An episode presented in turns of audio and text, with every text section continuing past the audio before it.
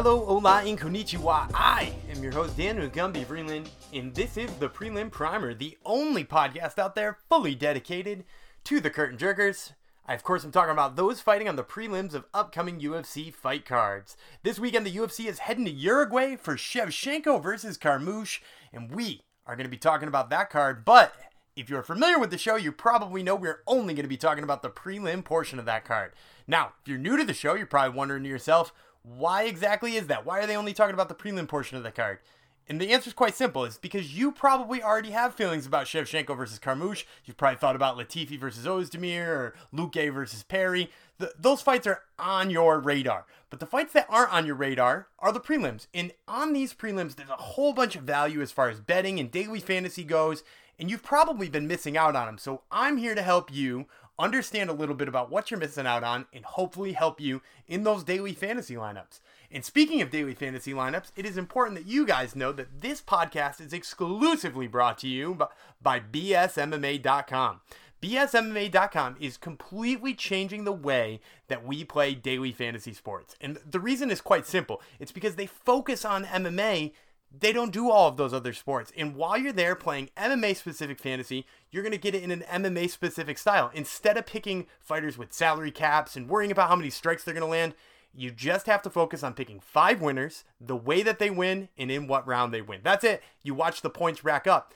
And if you head over to bsmma.com right now, you can use our exclusive contest code prelim11 and get a free contest right now. So make sure that you head on over there, play that free contest, and make your picks today.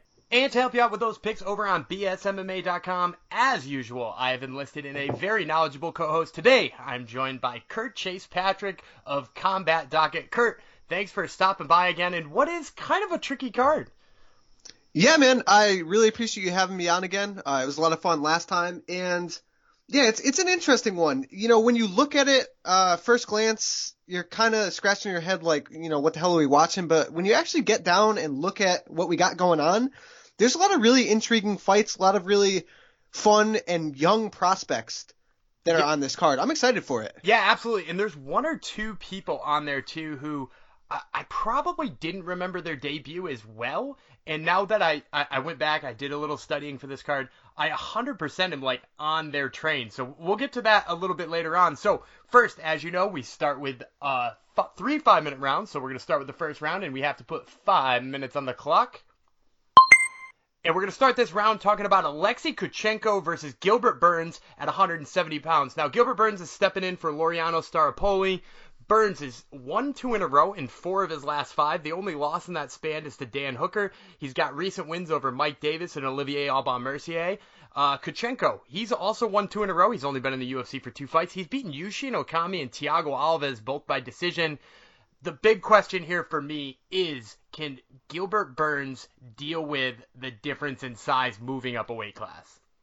Yeah, that's that's an interesting uh, question, and honestly, like I'm really surprised not to not to get off track too much, but that this this is on the prelims. I mean, this this fight is really really good. I mean, if you look at this whole card, um, I mean, besides like the top two fights, this is the one I'm most looking forward to.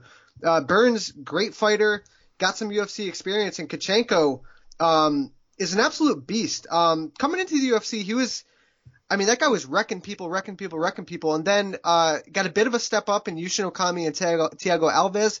Couldn't get the finish. Um, but yeah, the the intriguing part is Burns moving up. Can he deal with the size? I mean, Burns is definitely not a small lightweight, mm-hmm. but uh, yeah, especially on short notice, I'm not sure he's going to really be able to deal with the size and implement his game plan, which is a grappling heavy um, style because he is such an excellent grappler. Yeah, and I think you're right about that too because Kunchenko stuffed 15 takedowns from Yushin Okami, which is just crazy to think about that he stuffed all 15 of them. And we know Burns as a grappler, but, but Burns doesn't have awful hands too. I just don't know if he's got the hands that are going to light up somebody like Kunchenko. I don't think so, man. Kunchenko is a scary dude on the feet, and again, like like you said, 15 takedowns. Okami is a good grappler, a good wrestler himself. And Okami is a big dude. Okami mm-hmm. fought for the strap at 185. Um, I think Gilbert's going to have a really tough time here, but man, I'm excited for it. I think it's going to be really fun. Yeah, I'm excited for it too. If I have to go with an official prediction, as we usually do here, I- am going to go with Kunchenko by decision, and uh, I'm a little bit upset that I am because I-, I love watching Burns fight. How about you?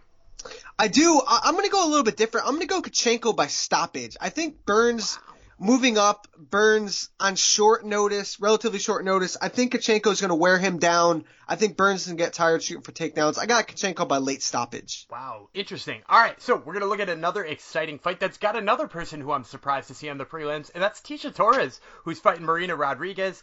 Torres is probably on the prelims because she is on a three-fight losing streak. But let's talk about those three fights. Uh, Jessica Andrade, Joanna Jędrzejczyk, Weili Zhang, all by decision. None of those women could stop her. Rodriguez, she's 1-0 and 1 in the UFC. She beat Jess Aguilar by decision, and she had a draw with Randa Marcos.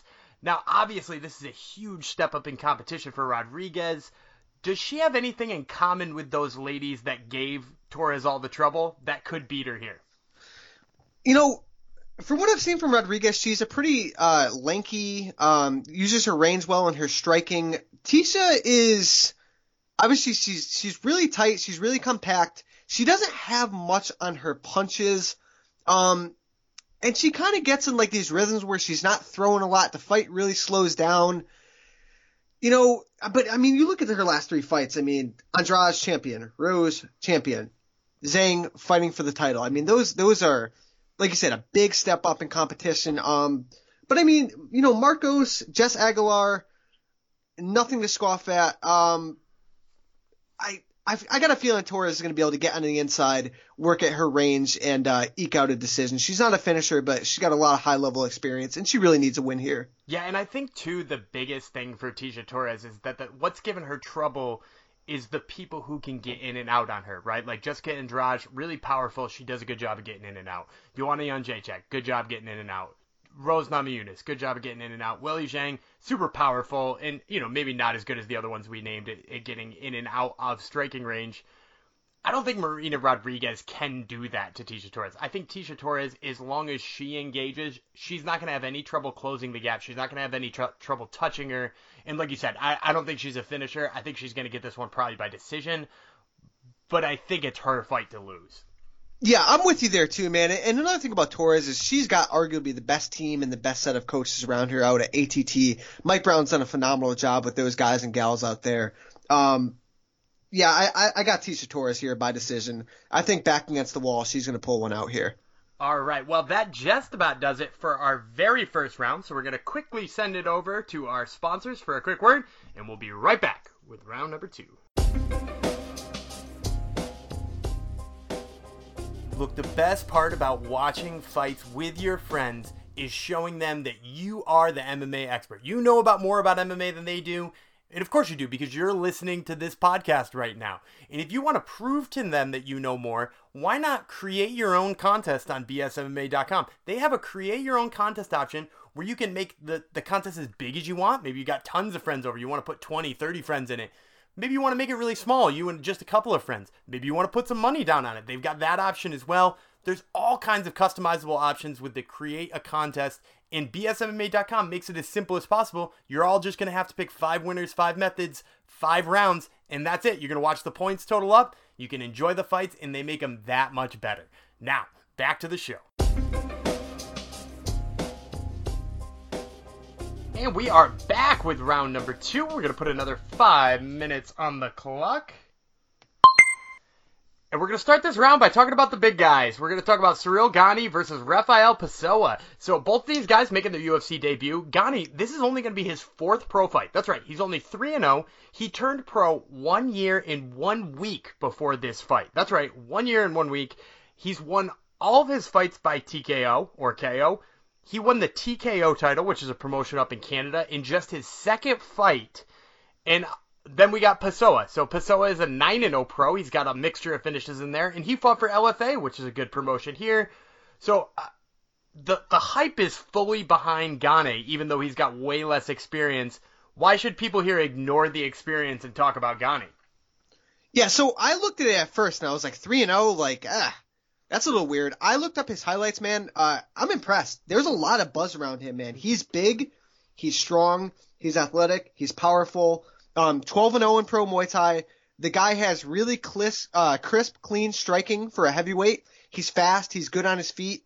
Um, I man, again, there's only three fights, so it's kind of a small sample size MMA wise. But I really like what I see. Yeah, and, and if you look at those fights too, if you combine the records of his opponents, his opponents are something like 16 and two or something like that, which is just really freaking impressive. Because he beat Adam Dyczka, who is a you know a well-known regional prospect up in Canada. He was like on the border of being a you know a UFC veteran himself. Like he, he was about to be signed when he gets beat by a guy who's one and zero oh in Ciryl Gane. So there's a lot of hype behind him. One of the only things I do worry about him just a little bit is when he gets excited striking, when he feels like he's landing stuff, his hands come down a little bit and he swings from the side. It's probably something he'll shore up. But I don't think Pessoa is the type of guy to make him pay here. Somebody else in the UFC heavyweight division, maybe. Yeah, Pessoa. There's not a lot of footage on him out there. Um, but what I did see, you can kind of get a grasp of what Pessoa does. I mean, that guy's a wild man. Mm-hmm. He has some wild striking. He throws with big power with both hands. He throws really thunderous leg kicks.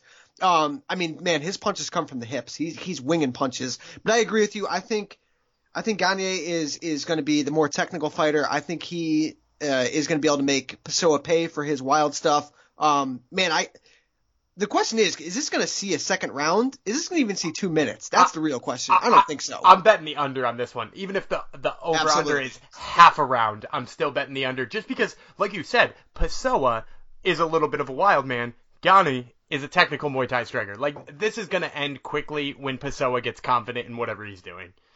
Yeah, I'm I'm smashing the under there. I got Gane by by probably knock out within like two, three minutes tops. And I'm going right along with you there. So we're going to move on to a flyweight fight. That's right, there's still flyweights in the UFC. Rogerio Bontorin versus Raulian Paiva. Uh, Bontorin, he won a split decision over Magomed Bibulatov in his debut. He's also got a rear naked choke win on Dana White's Contender Series. Paiva, uh, split decision loss to Kai Kara-France in his debut, but he picked up a big win over Allan Nascimento uh, on Dana White's Contender Series down in Brazil last year. Uh, obviously, Bibulatov couldn't walk down Bontorin, which is pretty damn impressive. Ken Paiva. Is a really slick, smooth grappler. Um, Paiva's pretty. You know, I watched some footage on Paiva. Paiva's a young gun, man. I think he's like 22, 23 mm-hmm. years old. He's a pretty exciting prospect. Um, again, it's flyweights, man. You know, uh, what are we doing with this division? I don't know. You're bringing in guys like this who are both young in their careers. They're both solid. They're both, you know, slick everywhere. I'm excited for the fight. Uh, I got Bontorin, man. I really like his grappling. I think he's really slick. He's got some really smooth transitions. Um, I like him. I like him being able to out slick Paiva in most situations on the feet, on the mat. I got Bontorin here. Yeah, and I think Bontorin is a little faster too. Um, he's not Kai Kara-France fast because Kai Kara-France is pretty damn fast, and that's that's what gave Paiva the the most trouble in his debut. But Bontorin is, is not that far behind. I also think he hits harder than Kai Kara-France, and Paiva tends to leave his chin up a little bit here. So like, I, I'm with you on this one. I like Bontorin. I bet you he probably tries to keep it standing, and if he does, I say he gets the knockout here too, and I know we're not seeing tons of finishes at flyweight, although we did see Matt Schnell pick up the win this past weekend. But I'm gonna go with Bontorin by knockout. How about you? I'm gonna go Bontorin by rear naked choke. Like I said, I really like his grappling, um, and just that win over uh, Bibulatov really speaks a lot to me. Bibulatov is a solid fighter. Uh, yeah, I got Bontorin by rear naked choke. All right, and that's just going to about do it for the second round. We still have three more fights to go in the third round. It is going to be a quick and exciting round, so make sure you stick around through this word from our sponsors.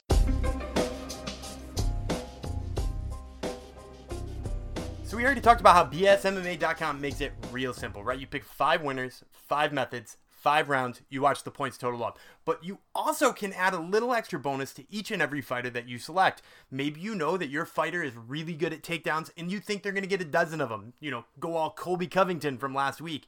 And if you think that, maybe you're going to tack on the AC Slater bonus, which gives you an extra three points for every single time your fighter scores a takedown. It gives you points for knowing what your fighter is going to do that's the way that you should win in daily fantasy sports, not by having some random amount of leg kicks land. Show us that you know more. BSMMA.com. Head on over there now.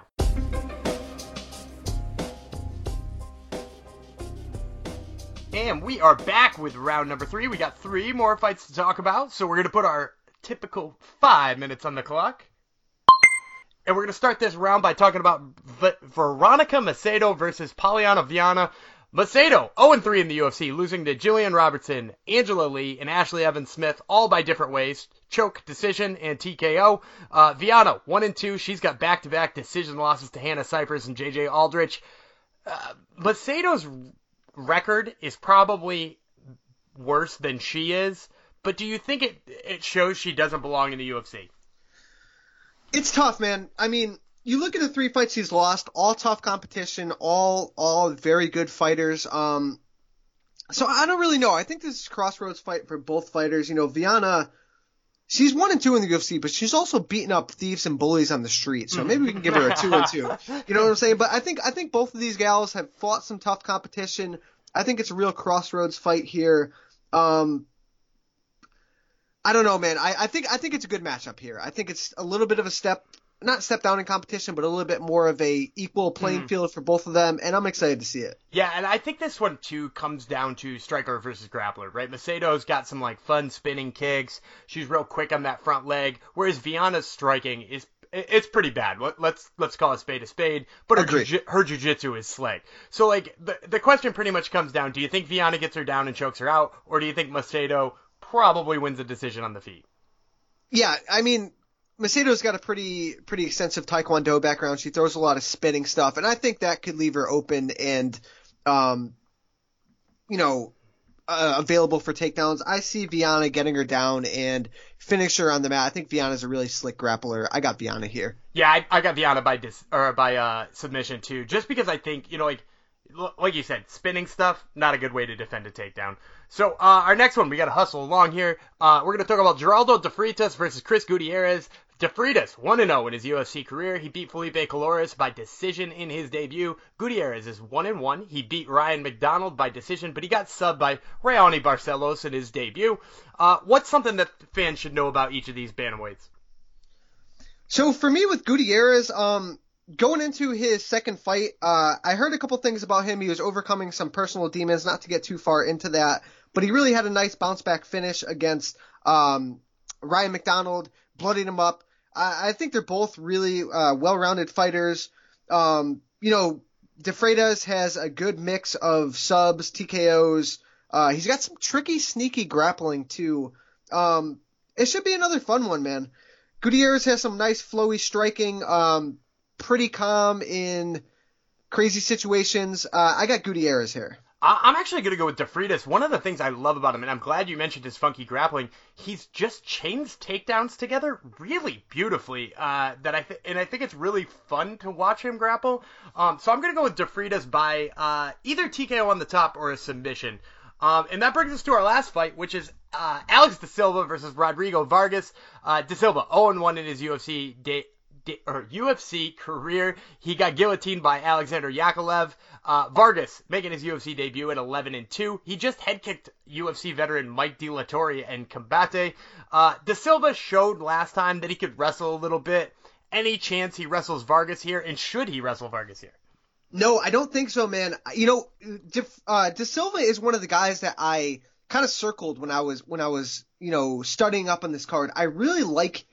I like his striking, man. He's got like some some like pretty old school Thai. He throws really nice low kicks, mixes his punches up well, um, and like you said, he could wrestle. He's one of the guys that I'm really excited for on this card. I think if he keeps it on the feet, he's going to have a lot of success in this fight and in his career. Yeah, and that's really what I thought in the Yakovlev fight too. It, it, pretty much, I said exactly what you said. Like if if De Silva keeps this on his feet, d- he should handle Yakovlev with no problem. But then uh, we saw him try to grapple a bunch of times, and we saw him get into to the guard a bunch of times, almost like we saw Tevin Giles do this past weekend with Gerald Meerschaert.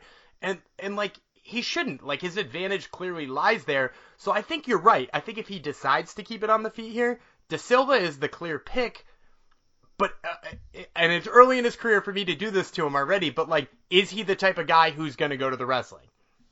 Yeah, I don't know, man. And another thing too is Vargas has a really good guillotine. He's got like three or four uh, guillotine finishes on his record. I was able to see a couple of them online. So if he does go to the wrestling, he's got to be really careful about leaving his neck out there and really time his takedowns well. Yeah, and I actually like the way that Vargas offensively wrestles too. So with about five seconds here, I'm gonna throw my prediction out. I'm gonna go with Vargas just because I'm worried about the fact that De Silva is not gonna fight a smart fight. He's young. He made the mistake once. I- I'm hoping he doesn't do it again, but I'm gonna say that he does. I'm going De Silva by decision.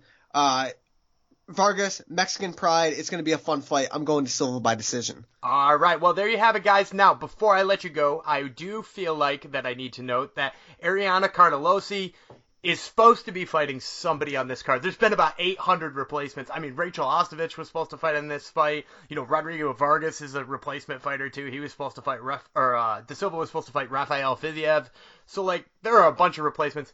Maybe by the time you're listening to this, Carnelossi will have an opponent. We didn't forget about that one. It's probably on the prelims, but I feel like I should mention it before I let uh, Kurt go here. So, Kurt, once again, thank you so much for the time. Uh, I really appreciate it. Had a good time. I appreciate it too, man. Thank you for having me on again.